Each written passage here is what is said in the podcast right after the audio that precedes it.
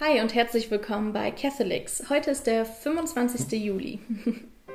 Wir hören heute im Evangelium, wie Christus das Brot und die Fische mit den Menschen teilt. Und wir hören auch, dass wir in Gemeinschaft sein sollen, dass wir geduldig mit dem Nächsten sein sollen. Wenn auch du satt werden möchtest von dem Wort, was Gott uns heute vorbereitet hat, dann freuen wir uns, dass du dabei bist. Und äh, wenn du die Lesung noch nicht gelesen hast, findest du sie wie immer in der Beschreibung.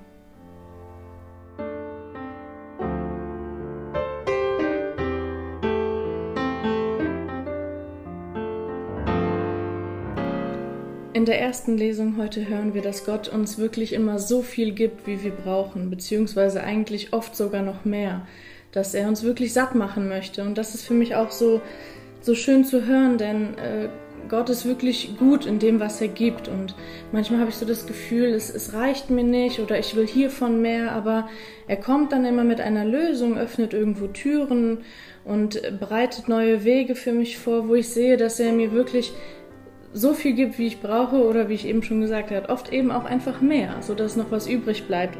Und das ist so eine schöne Nachricht für mich heute in der ersten Lesung. Für mich ist besonders unglaublich, dass er für mich das Beste möchte, für mich die Erstlingsfrüchte ausgesucht hat und für mich einfach nur, für mich, Mike als Person, für mich einfach das aller, allerbeste.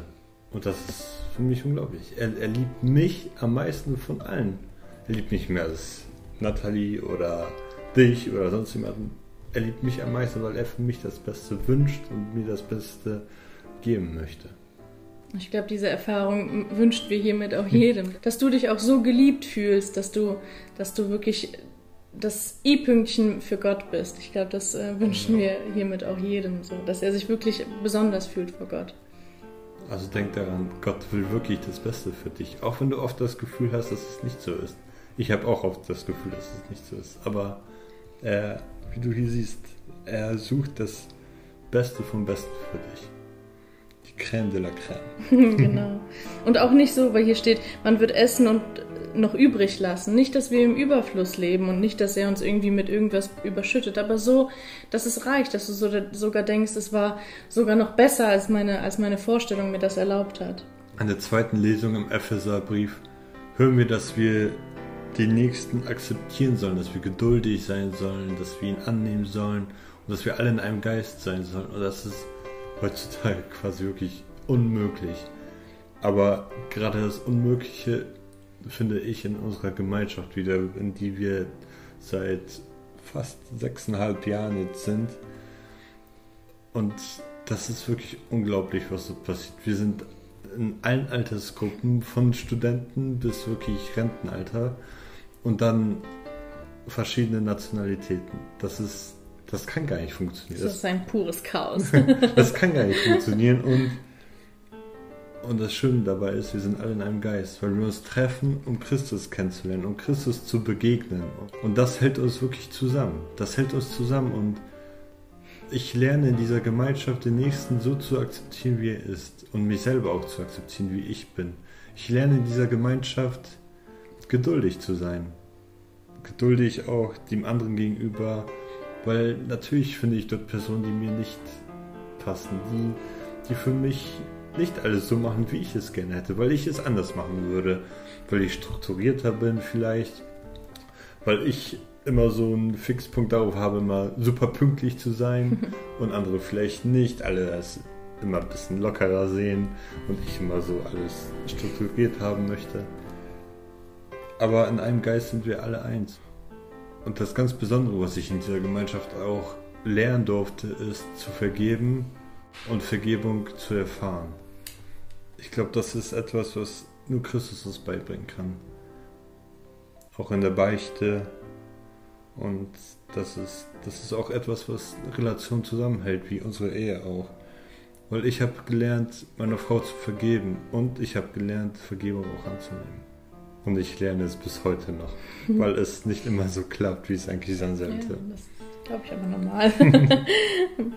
Mich äh, spricht heute in dieser zweiten Lesung besonders an, ertragt einander in Liebe, weil das immer so negativ klingt. Und in der heutigen Zeit, wenn ich, wenn mich jemand fragt, so und wie läuft eure Ehe, und ich, ich sagen würde, ja, wir ertragen einander in Liebe, dann klingt das so negativ. So, ich ertrage ihn. Das ist ähm, leider so negativ konnotiert in der heutigen Zeit. Aber eigentlich ist es genau das, das Geheimnis einer jeden Beziehung, einander zu ertragen aber in, im positiven Sinne, dass wir es schaffen, immer wieder von neuem anzufangen, obwohl wir uns kennen. Dass ich sagen kann, ich liebe Mike, obwohl ich ihn kenne. Das ist ja auch eigentlich schon so, ne, dass, dass, wir, dass wir mit dieser Liebe Gottes wirklich Grenzen überschreiten können, die wir alleine vielleicht nicht machen können, weil wir aus unserer eigenen Kraft heraus zu schwach sind. Aber ähm, dieses Ertragt einander in Liebe, das hat mich heute wirklich sehr berührt in der Lesung. Und das sehe ich auch in allen möglichen Relationen, wie auch Marc gesagt hat, in der Gemeinschaft, dass wir einander ertragen, dass wir uns in der Ehe ertragen, dass wir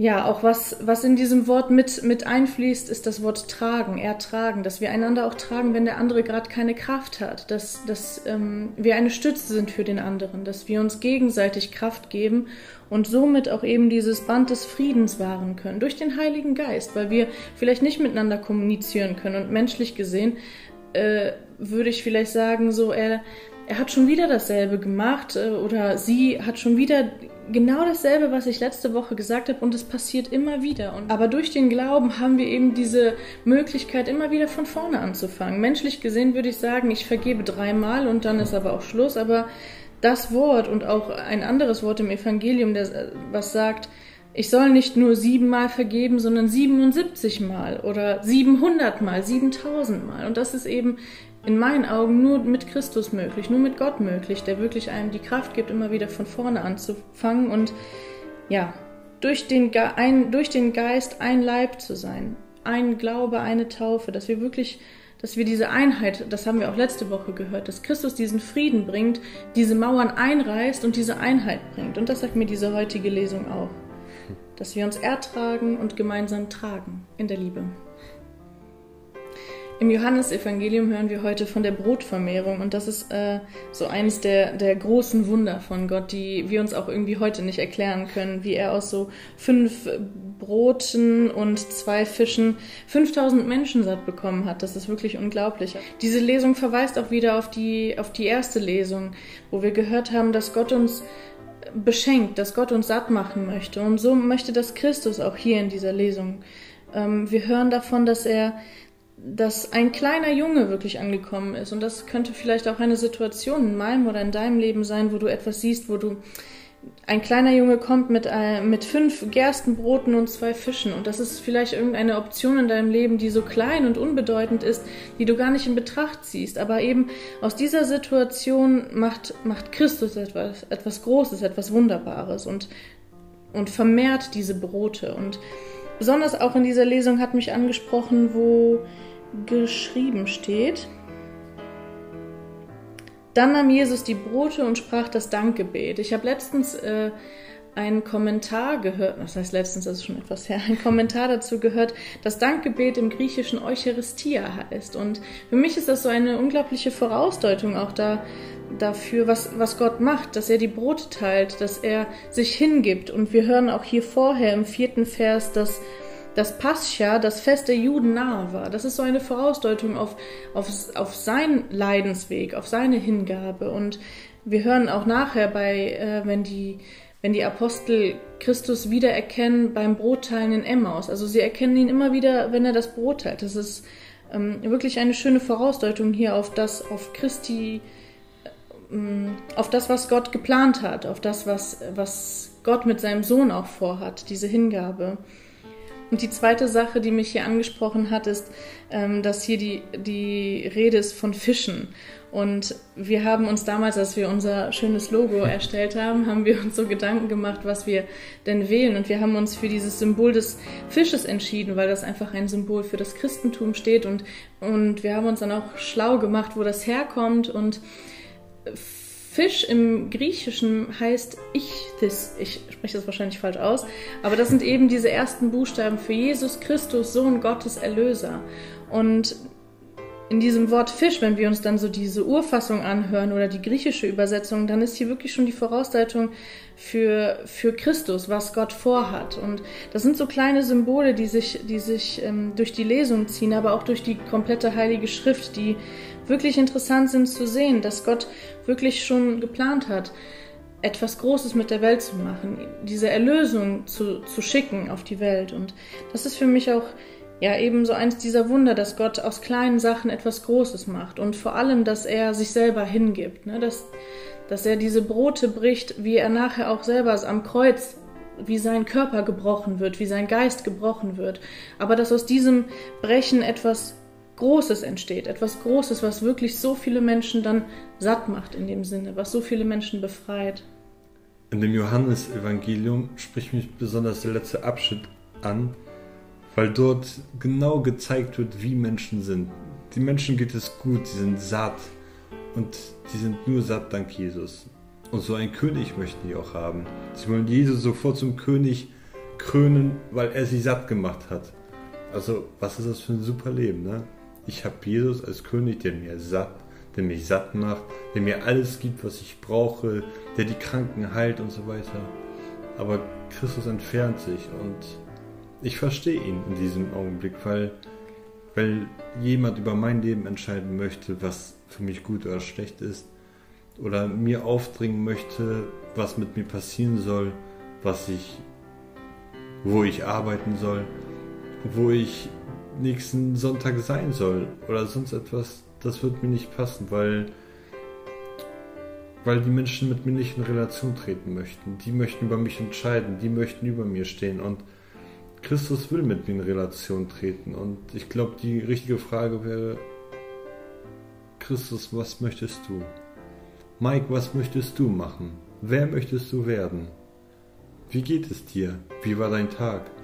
Heutzutage am Esstisch ist es oft so, dass wir einfach nur fragen, wie geht es dir? Gut. Wie war dein Tag? Gut. Okay, fertig. Und wo ist hier diese Relation? Ich habe letztens in einem Buch gelesen, ähm, göttliches. Göttliches Feiern. Also Gött das ist der polnische Titel. Das ist der deutsche Titel von der polnischen Übersetzung. Genau, göttliches Feiern. Wo drin stand, dass wir uns heutzutage treffen am Essenstisch am Sonntag, um satt zu werden, um wirklich satt zu werden und und nicht um eine Relation mit dem Nächsten zu bauen. Ich glaube, die richtigen Fragen wären, wie war dein Tag? Erzähl mir darüber. Sag mir, was du heute erlebt hast. Hattest du heute Schwierigkeiten? Hattest du keine Schwierigkeiten?